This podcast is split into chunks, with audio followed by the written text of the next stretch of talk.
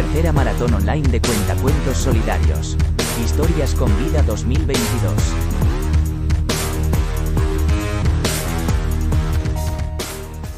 Historia misionero. Don Francisco Santana Pérez, así se llamaba este señor de unos 40 años, que era una persona muy rica, con gran poder adquisito y al cual no le faltaba de nada. Pero estaba siempre de mal genio, enfadado y de mal humor. Hasta que un día, al regresar a su casa, en la cual vivía solo, y después de un gran día laborioso, se sentó en el sillón y puso la televisión. En ese mismo instante estaban hablando las noticias de la enorme pobreza que había en África, poniendo la imagen de un niño negrito, desnudo, sonriendo con una sonrisa enorme.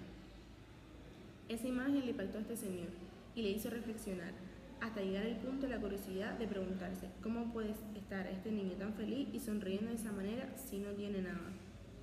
Eso despertó una curiosidad en el señor y se decía a sí mismo, tengo que averiguar el porqué. Entonces este señor cogió un avión y se fue a África y consiguió hablar con el niño después de un largo viaje.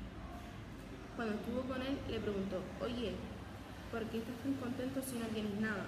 Entonces el niño lo miró y le respondió, nada, ¿de qué? Lo tengo todo, tengo el cariño de mi papá, de mis hermanos, de mis abuelos, mi familia, tengo amigos y tengo a Dios. No me hace falta nada, lo tengo todo. El señor se quedó impactado impresionado con la contestación que el niño le dio, que se volvió a su país para recoger a sus cosas y regresar a África como misionero para ayudar a los niños con su dinero y experiencia. Construyó hospitales y escuelas y destinó su dinero a educar, curar y a dar de comer a los niños pobres de dinero, pero ricos en amor. Tercera maratón online de cuentacuentos solidarios. Historias con vida 2022.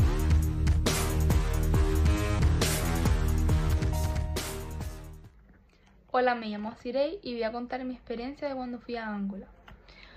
Todo comenzó en una noche de octubre. Me encontraba en mi cama cuando de repente me sonó el móvil y recibí una noticia que iba esperando desde hace muchísimo tiempo. Me habían llamado para ir de misionera a Angola y era una noticia que yo quería hacer desde hace tiempo.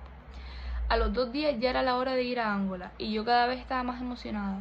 Cuando ya estábamos ahí, vimos cómo estaba la situación y el paisaje, la verdad, que era muy poco alegre como un desierto. Hablamos con todos los habitantes que estaban ahí y nos presentamos. Algunos estaban bastante contentos porque sabían que el tiempo que estuviéramos ahí ellos iban a estar muy bien.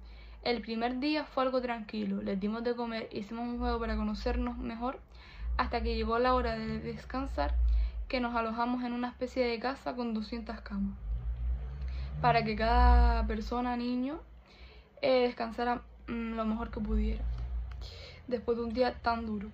Al día siguiente algunos tenían bastante confianza con mis compañeros y yo y otros estaban algo extraños. Ese día nos lo pasamos bastante bien. Mi compañera María es psicóloga y ayudó a bastantes niños y niñas, etcétera, para solucionar los problemas que tuvieran y demás. Hicimos muchos juegos, incluso hasta competiciones para hacerlos sentir felices. Hicimos bastante comida para que pudiéramos comer todo. También los aseamos, les bañamos, les lavamos los dientes, les peinamos le cortamos el pelo y ellos se quedaron completamente contentos. Cuando amaneció fuimos a desayunar todo. Abrimos una manta enorme y desayunamos ahí, en el aire libre. Empezamos a contar cosas que nos gustaría hacer y demás. Cada vez que les escuchábamos nos emocionábamos cada vez más. Ese era el último día por desgracia, pero lo disfrutamos más que ninguno. Jugamos, nos contamos chistes, jugamos con los números y letras del abecedario para que no perdieran el conocimiento.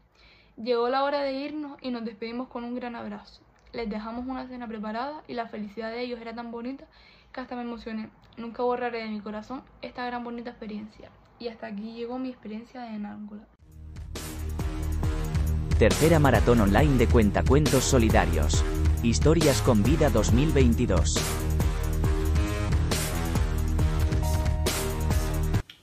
Hola, yo soy Iván y voy a contar la historia de Daniel, un misionero que dedicó gran tiempo de su vida a ayudar al país de Angola.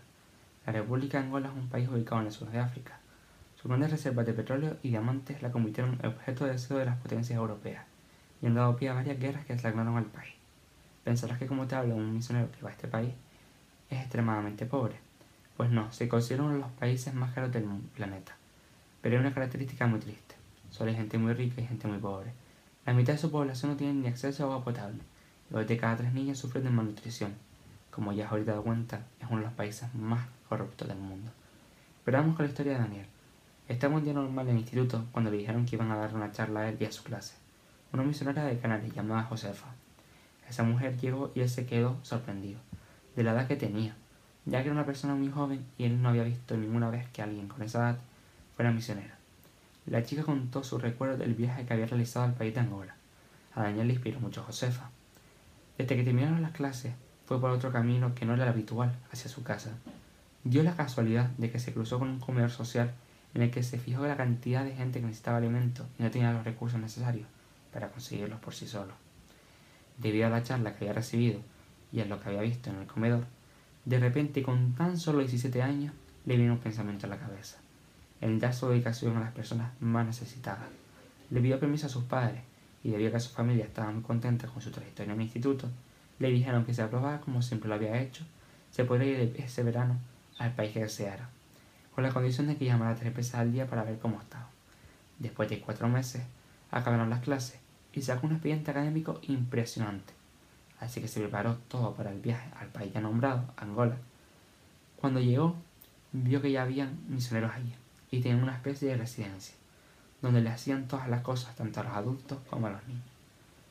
Todo lo como había contado la misionera que visitó su instituto. Vivió una gran experiencia y dentro de lo malo, de ver a las personas con casi ningún recurso intentando salir adelante, se lo pasó muy bien dando todo lo mejor de sí. Cuando llegó a su hogar, decidió estudiar enfermería, para poder tener conocimientos sanitarios y volver a repetir el viaje que realizó. Así es, le gustó tanto que quiso dedicar toda su vida a ayudar a los demás. Vio que lo que necesitaba no era más de lo que tenía ya allí, y que sería feliz ayudando a los demás para poder llegar a tener las mismas oportunidades que él tuvo, enseñándolos para que puedan ir a países extranjeros y tener una mejor vida dentro de lo que cabe. O también con el objetivo que tenía la gente allí, poder hacer que no haya tanta pobreza en su propio país. Ayuda a los misioneros y misioneras para que puedan ayudar a otras vidas. Realiza tu donativo al Bisun 04232. Colabora. Más información en www.misionescanarias.org.